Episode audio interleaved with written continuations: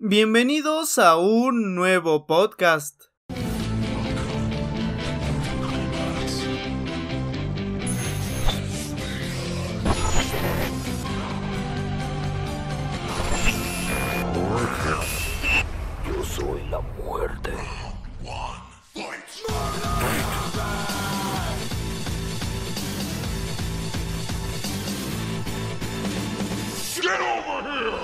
Bueno, como ya saben, los podcasts son esta sección un tanto off topic del canal que no necesariamente se tratan sobre Mortal Kombat salvo algunas excepciones en las que sí tratamos temas relacionados con Mortal Kombat, como por ejemplo más o menos lo va a hacer en esta ocasión.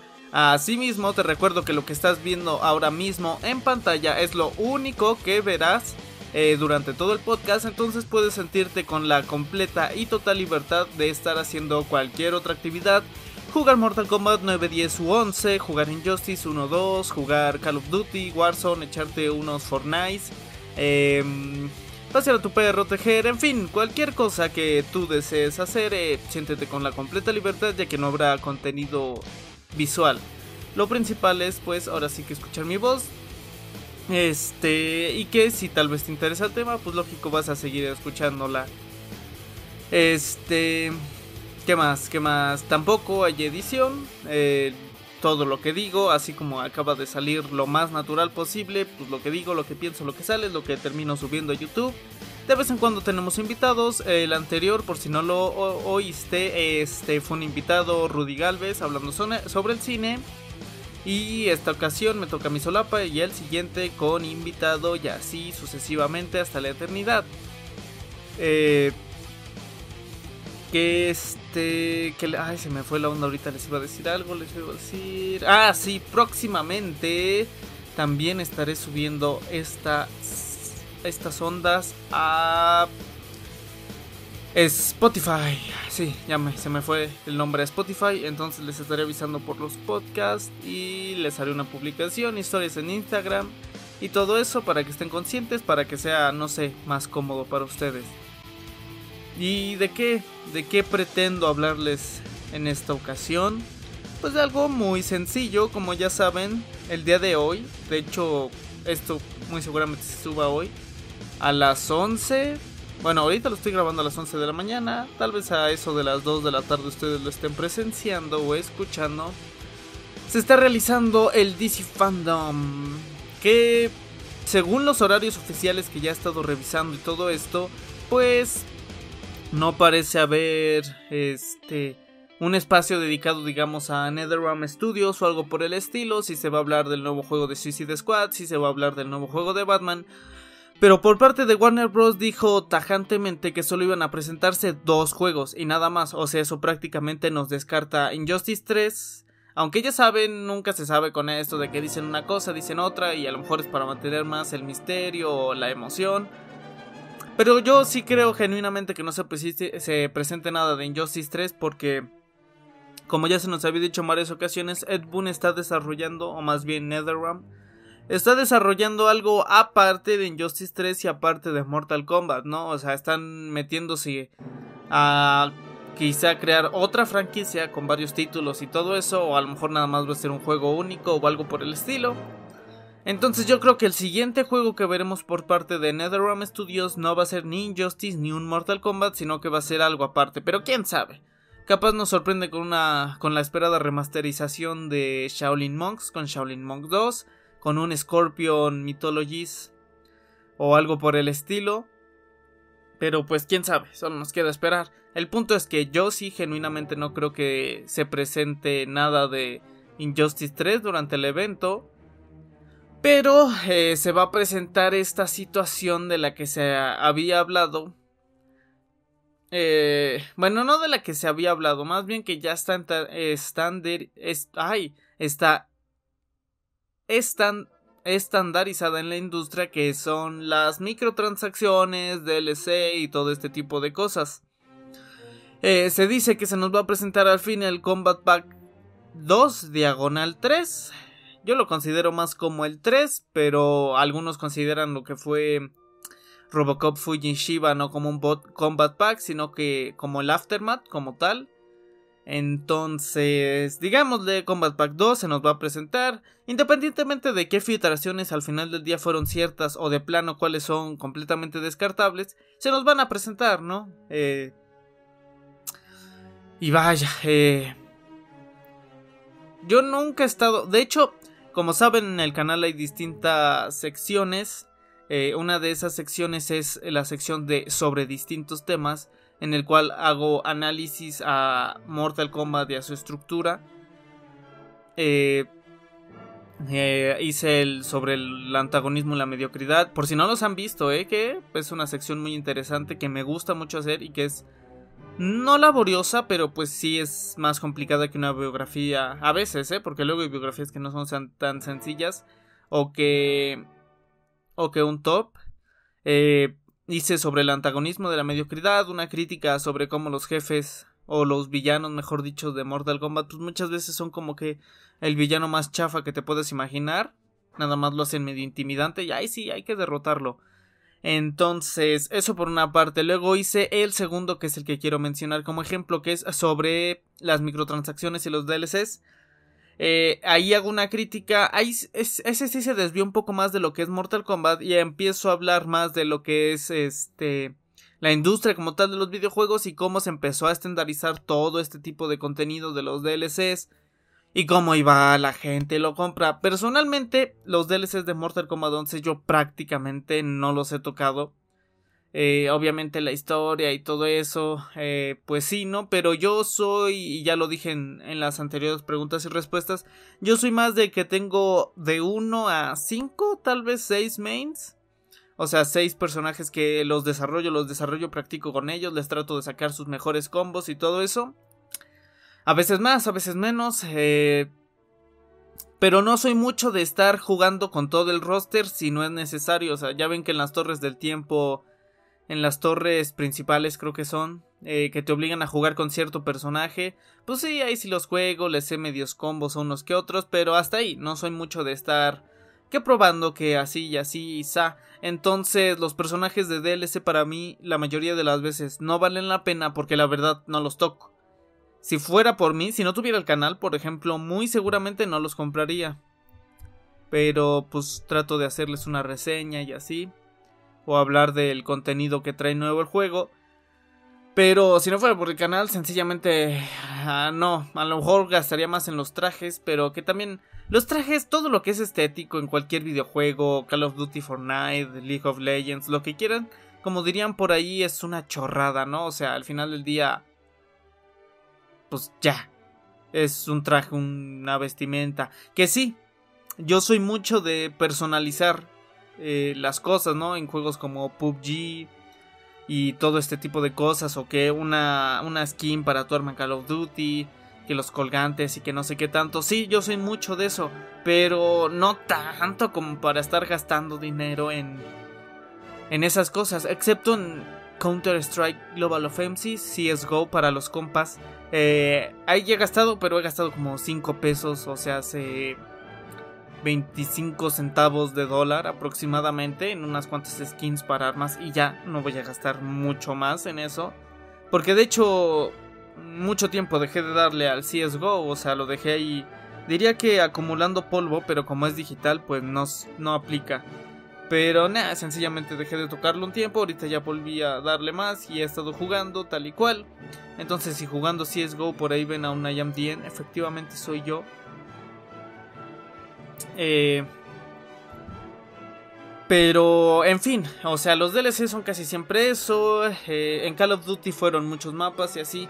Y yo detesto que se haya decantado por ese lado la industria.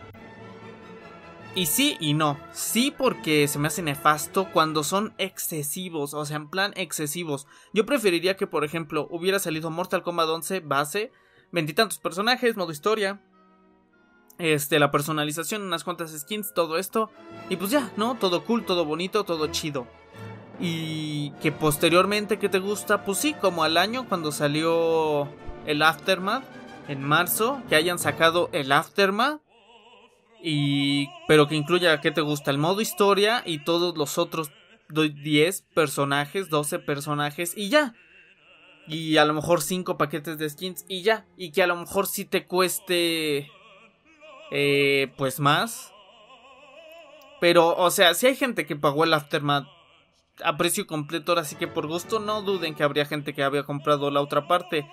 Y de hecho yo creo que valdría más la pena o que lo o que lo minimizara, ¿no? A lo mejor que sacaran No, no sé, no sé. Eh, sé que el ser em, parte de esta industria y todo esto no ha de ser nada fácil, que han de tener muchísima gente trabajando y que todas estas mentes que se dedican a esto llegaron a esta única conclusión y que dijeron, ¿sabes qué? Esta es la mejor opción. Pero la mejor opción para qué? Para sacar más dinero, para mantener más a tu público y así, porque rara vez, o al menos pienso yo, se ponen a pensar en el consumidor como para su disfrute lo hacen más como para que sí te mantengas, no voy a decir adicto porque es una palabra muy fuerte, para que te mantengas adicto, eh, ay, yo lo dije por accidente, que te mantengas activo en el juego, ¿no? O sea, que haya contenido nuevo, que se mantenga interesante para ti, todo eso. Eh, eso sí, sí creo que sea de su parte, ¿no? Y pues no está mal, ¿no? O sea, como siempre, como dije cuando estuvo el anterior invitado, el cine es una industria, eh, los celulares, el entretenimiento es una industria, ¿no? Y los videojuegos, pues obviamente tienen que sacar dinero para seguir produciendo más videojuegos y así, y eso nos beneficia. Pero como lo dije también en el podcast de ser críticos, debemos ser críticos con el contenido que nos están vendiendo. Si tú vienes y me vendes una skin de Scarlet, digamos, en 5 o 10 dólares, te voy a decir, oye, la verdad es que esto no, es vale la, no vale la pena, no lo compro. Y si más pensamos así, ¿qué van a hacer?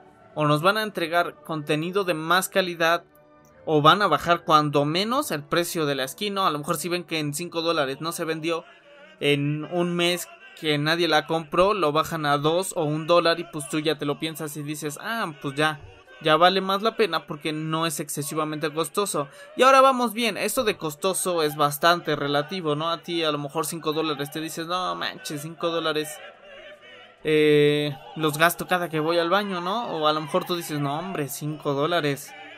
Eh, cuidadito que son 5 dólares. Esto depende mucho de si tú ya percibes ingresos, a lo mejor tuviste que sacar muy buenas calificaciones para que tus papás te compraran el juego. Y entonces, como les dices, ay, sí, saqué mis, mis calificaciones buenas, ya me compraron mi juego de mil, de más de mil pesos. Ay, oigan, pero es que me pueden comprar esta ropita para esta personaje, es que se ve bien chulis. Pues no, no, o sea, es como dicen muchos uh, en otro ámbito que lo consumas hasta que tú puedas solventar tus vicios. Generalmente es una base que es una frase que la emplean al hablar de, de cigarro o alcohol. ¿Por qué? Y hace sentido. Es, es como las PC. O sea, la PC gamer, la verdad es un lujo. Si tú no lo usas para sacar productividad, o sea, para además trabajar, como en mi caso yo necesito una PC pues decente para hacer pues los videos, ¿no? Hacerlos más rápidos, más bueno, mejor y todo eso. Entonces, de mi parte, es entre comillas una inversión, porque al hacer más videos, pues existe la mínima posibilidad de que saque más ingresos, ¿no? Eh, que, que no es la razón principal, obviamente, pero pues al final del día se puede decir que la uso para trabajar.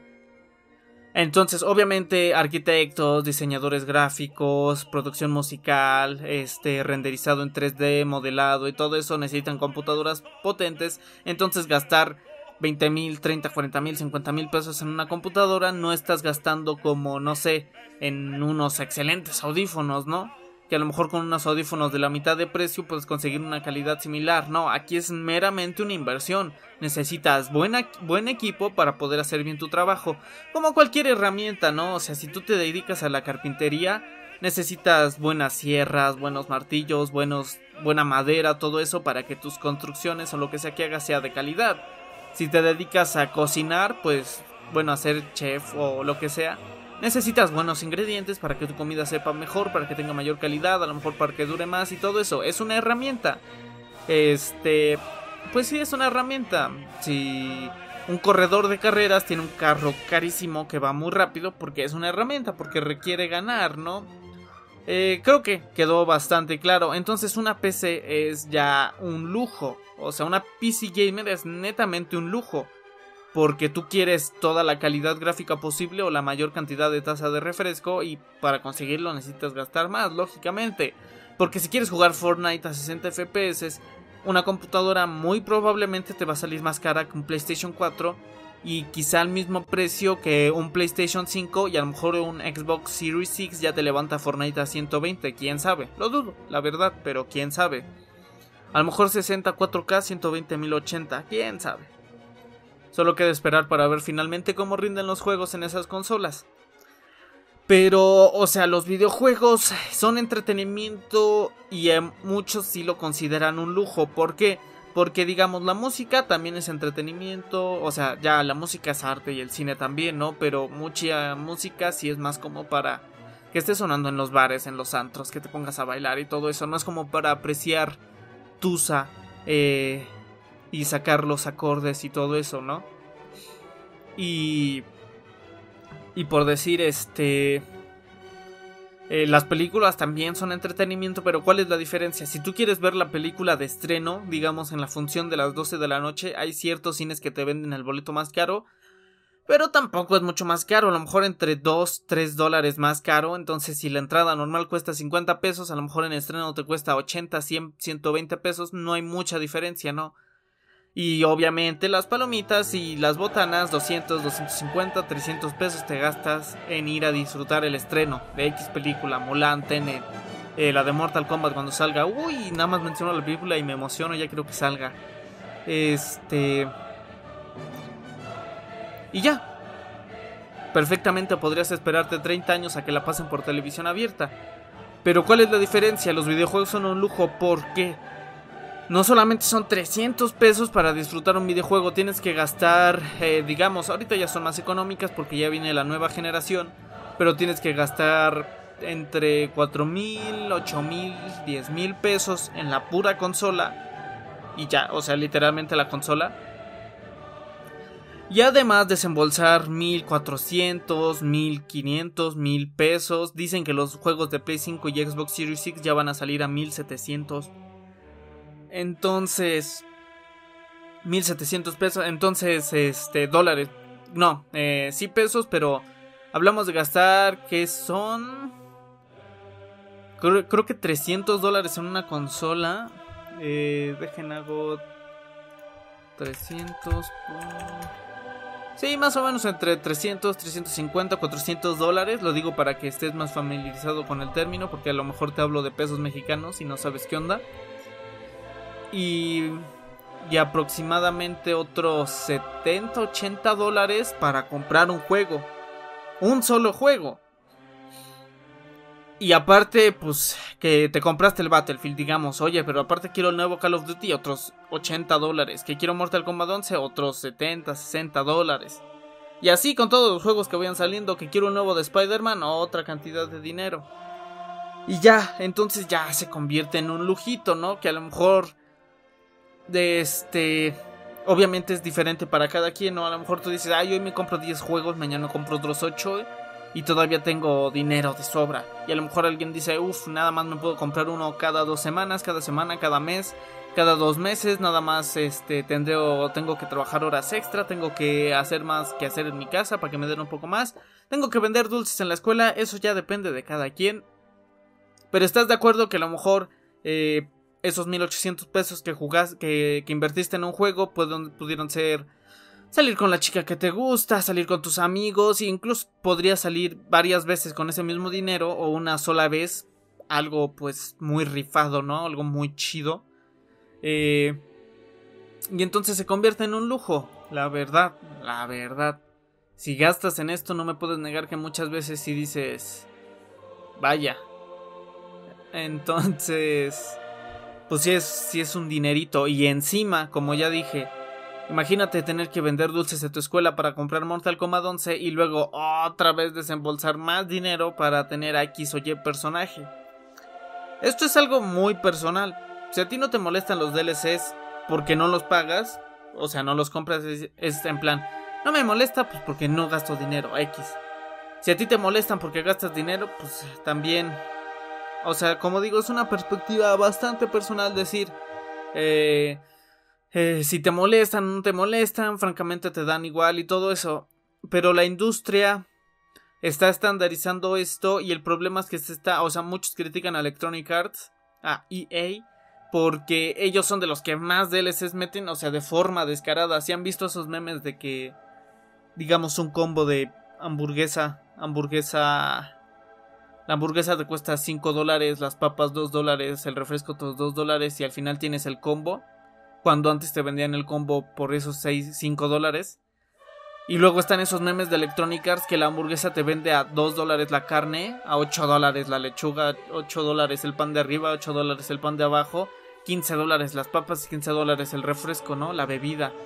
Entonces, esos memes no son, digamos, no están muy alejados de la realidad, ¿no? O sea, claramente están muy bien fundamentados. O sea, tú ves las prácticas que realiza Electronic Arts y dices, wow, o sea, ¿cómo me estás vendiendo esto? Si hace 10 años era este un juego estaba muchísimo más completo y ese es el asunto, los juegos verdaderamente están incompletos al día de hoy. Yo opino que sí, que sí te los están vendiendo algo incompletos, o sea, Mortal Kombat 11 perfectamente pudo venir con el aftermath, o sea, con la pura historia desde un principio o que la hayan regalado porque tú ya compraste el modo historia. No compraste 20 horas del modo historia, digamos, ¿no? O sea, tú genuinamente compraste el modo historia.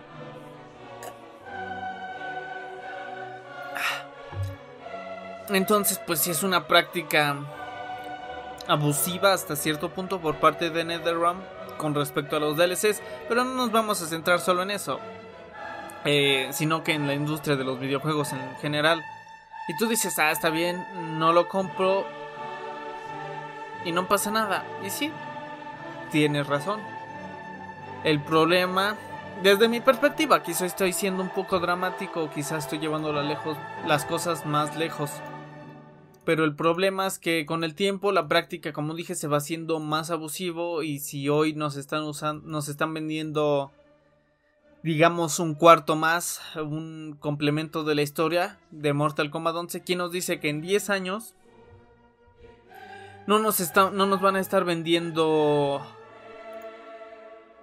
eh, la mitad a un precio y luego nos tienen que vender la otra mitad a otro precio y terminas pagando más de lo que terminaría costando el juego si te lo vendieran completo desde un principio. Y eso es lo que a mí me conflictúa enormemente. Pero, pues quién sabe. O sea, no sabemos si esto se va a estandarizar más y todo eso. Pero sí sabemos que mucha más gente eh, los está empezando a comprar. Yo creo que antes era más como de... Pues nada, no lo compro. Entonces no sé si están haciendo DLCs más atractivos o más gente se está animando a comprarlos que antes. Porque... Digamos ahora siento que es mucho más común y muchísimos más juegos, incluso juegos indie. Que de hecho por parte de los juegos indie no lo veo tan mal porque son juegos que no tienen mucho presupuesto y entre más eh, dinero puedan sacar, pues creo que está bien, como fue Hit en su momento de que hipotecó su casa para hacer el juego. Pues no lo veo mal que a lo mejor venda DLCs, eh, pero digamos NetherRealm pertenece a Warner Bros. Warner Bros. pertenece a ATT. Entonces hablamos de que ya es una empresa multimillonaria. Que esa empresa fácilmente podría comprar tu casa, tu consola, tu todo lo que hay, tu carro, toda todo lo que hay en tu casa 80 mil veces y le va a sobrar todavía muchísimo dinero. O sea, ¿por qué ese afán de querer todavía sacar muchísimos más millones de ingresos? Igual Electronic Arts todo ese tipo de cosas. Y veamos, por ejemplo, Rockstar con GTA V. Eh, tengo entendido que todos sus DLCs fueron gratuitos o la gran mayoría. Y hablamos de muchísimo contenido, muchísimo, muchísimo, muchísimos DLCs eh, gratuitos. O sea, pues no hay falla, ¿no? Y no sé por qué, siendo, o sea, siendo un titán, siendo uno de los que juegos de mejor calidad hecho. O sea, Grande Foto 5 salió hace ya 5 o 6 años. No más, porque todavía estuvo para... A ver, no recuerdo en qué año salió. GTA 5. Salió hace 7 años, salió el 17 de septiembre de 2013. Ha sacado muchísimos DLCs en todo ese tiempo. Y muchísimos de manera gratuita. Y es un título que se sigue manteniendo activo, o sea, sumamente activo, en especial ahorita que Epic Games lo regaló en la Epic Store. Eh, se mantiene 100% activo. O sea, tú te metes y hay gente, ya hay gente, ya hay gente. Y muchos streamers a la fecha lo siguen streameando y todo eso. Y no es como, por ejemplo, Battlefield 1 y 5 ya están muertos, muertos con ganas. O sea, Electronic Arts se dedicó a enterrarlos. Titanfall 2 todavía tiene algo de gente en el online. O sea, pues no dirías que está muerto. No está en su mejor época, por ejemplo. Pero... O sea, todavía se mantiene bastante, bastante activo el online. Y digamos, ahorita Battlefield 4 te lo venden a, 4, a 900 pesos.